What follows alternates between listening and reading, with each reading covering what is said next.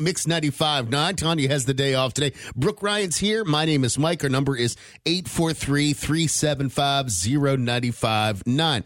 Brooke, Sherry was listening to us. She lives in Moncks Corner and she heard us yesterday. We were talking about how you were saying stop giving your bridesmaids these cheap robes Yes. as bridesmaids gift. And she heard the topic and she says that she has a wedding situation she wanted to get your opinion on because you've had tons of experience as a bridesmaid. Yes. And she is in a state of shock that she's having to go through this today. Well, she emailed mess- message yesterday that she's having to go through this merely days before her wedding. She gets married Saturday.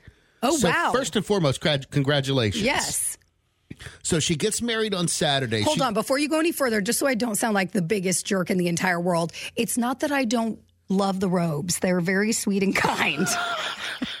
and I understand you want to take the pictures. I'm just saying, as a person who's been a bridesmaid multiple times, I have so many in my closet. You have a lot I'm of just, robes. I'm just saying, let's maybe try something different. So um, she says she's getting married on Saturday, and she has a problem of epic proportions with one particular bridesmaid. Last night, apparently, or yesterday at some point, this particular bridesmaid messaged her with a picture of a dress that she picked out on her own because the dress she bought that matched the other bridesmaids still doesn't fit her properly, even after recent attempts to lose weight.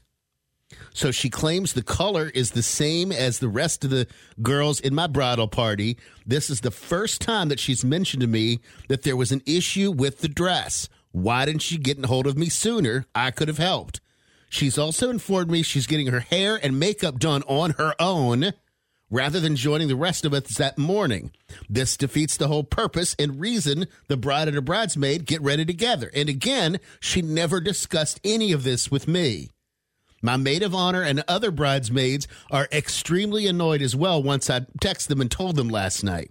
I really feel like I should just ask her to not be my bridesmaid anymore. And part of me wants to do that, but part of me will really feel bad if I do. I would love to hear how Brooke thinks and how she would handle this situation. I think no bride should have to deal with this added stress days before her wedding. And that's Sherry in Moncks Corner. What's your first take? My first take is I went through this exact experience during my wedding. Really? Yes. My it wasn't days before, but it was about 2 weeks before my wedding I found out that one of my bridesmaids waited till the last minute to get their dress. And I was very I tried to make it as easy as possible when I was a bride for my bridesmaids because I know being a former bridesmaid multiple times, I know how expensive it can get, how crazy it is. So I said to everybody, just go to David's Bridal. All I want is this one color, tangerine, because we were doing an orange and white wedding. And I said, I just want you to get the tangerine in chiffon, but you can do any style. You can do the cheap dress that when it goes on sale is only $50, or you can do the $200 bridesmaid's dress if it's something you think you're going to wear again and you want to have. Mm-hmm. Well, my Not everybody's that accommodating, but go ahead. Right, but my bridesmaids all went to because they were all in different areas too, and they went to their respective David David's bridal and got their dress and all of that. But one of them didn't end up doing that, and then decided she was going to order a dress online from like you know China. It was like a like the Like a Wish. Shein. Yeah, it was the wish of back then, right? And ordered it, and when it finally came in, it was a very different color Oh, no. and I believe it didn't fit her either because the sizing was off and all of that. And and it, I- mean, two weeks prior, I was sitting there going, "You've got to be kidding me! Like this is ridiculous." handle Like, your responsibility. yeah, what are you know if you can't be and then the whole thing of like i just don't want her to be a bridesmaid one of course you want the person in your wedding because you love them and you ask them to be there but in the same right like i don't want the color scheme to look weird there is something to be said and for the person to wait till the last minute that's what was such a betrayal for me Right, was right. like you're waiting till the last minute to do that i'm working through my therapy right now with sherry um you, I don't think I've known. I did not know this about your wedding. Wow. Okay. Yeah, I just mouthed who it was. Um, but it, it- to me, And people probably heard your mouth. Ah! edit it out.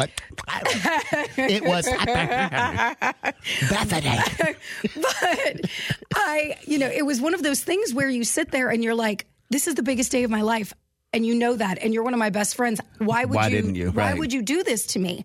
And then after I got over those feelings, Sherry, now back to you. after I got over those those feelings, I went.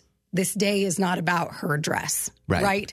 And so, if you have to rearrange where she stands to have her dress look more like she was an honorary bridesmaid, the last one in the you know lineup Mm-hmm. or whatever, you can adjust to where it doesn't make that big of an impact. And at least she's not the maid of honor, so she's not going to be sitting like standing right next to you. You know what, though? It would almost be better if she was the maid of honor Okay. because then It her her dress apart. could be different and she was the. That but even sense. even still, I mean, it's one of those situations where you're not going to stop your wedding. You aren't going to ask a groomsman to not be in it and they need somebody to walk down the aisle with. Just adjust it. You're already there's going to be so much that happens over the next few days before you get married and i'm sorry for that. It just is what it is. Right. something may go wrong with the cake. Something may go wrong with lighting. I hope that everything goes as smooth as possible and perfect but let this be a just a blip and I was going to say not a teaching lesson because we hope we don't have to. She doesn't have to get Right. married again and have to apply the lesson. but let this be a lesson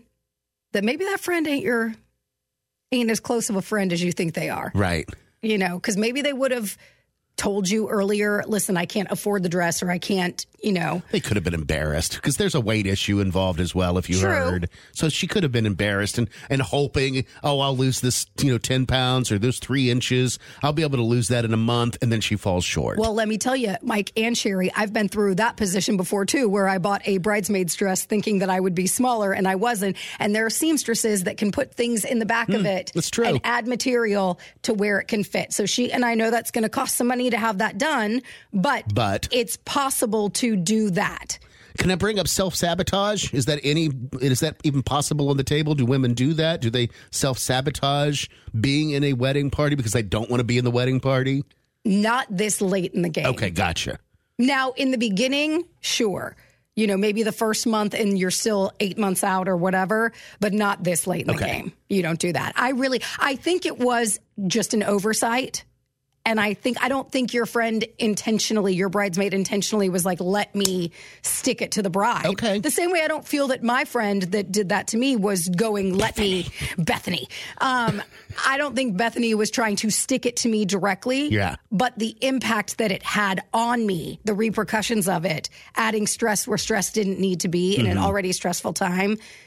So my, I guess my what I'm, my take is that let it roll off your shoulder as best as you can. I think also she's got to be able, if she does let it roll off her shoulder, and that's what she decides, she's got to make that known to the other bridesmaids so that they don't they aren't resentful the day of. I'm making this, this decision. It's more important for me to be for her to be in this wedding than getting her hair done or the bridesmaid's dress. So she has to stand up. I think on behalf of her of her friend, even though she may not feel like it.